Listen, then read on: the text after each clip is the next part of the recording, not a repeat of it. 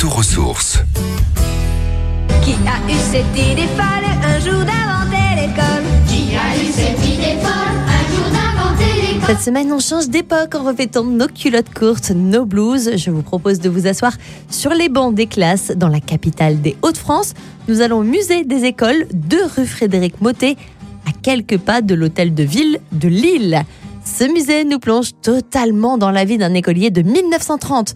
Les collections réunies au fil du temps ont permis l'ouverture de la salle de classe reconstituée telle qu'on a pu la connaître entre 1930 et 1960.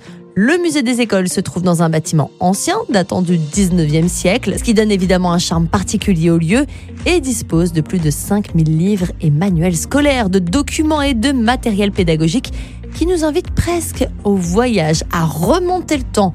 Pour les plus anciens, que de souvenirs, le poil qui ronronne au fond de la classe, l'odeur de l'encre violette et de la craie vous permettront évidemment de quitter ce siècle, que vous ayez été des premiers de la classe ou des cancres avec le petit bonnet d'âne, c'est l'occasion de partager cette visite en famille, d'en faire une sortie multigénérationnelle. Des animations sont mises en place toute l'année, avec notamment le premier samedi de chaque mois un maître d'école qui vous explique tout sur le fonctionnement, le matériel disparu, les rites de l'école en 1930. Pour vous tester, vous écrirez une dictée afin de passer votre certif à la plume et à l'encre violette, évidemment.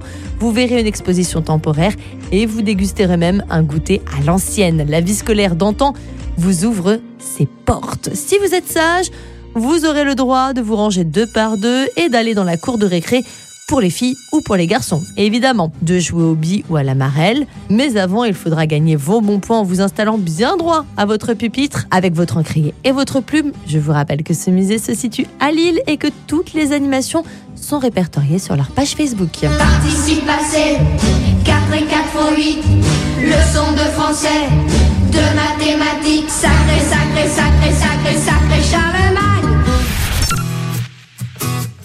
Retrouvez toutes les chroniques de Sanef 177 sur sanef177.com.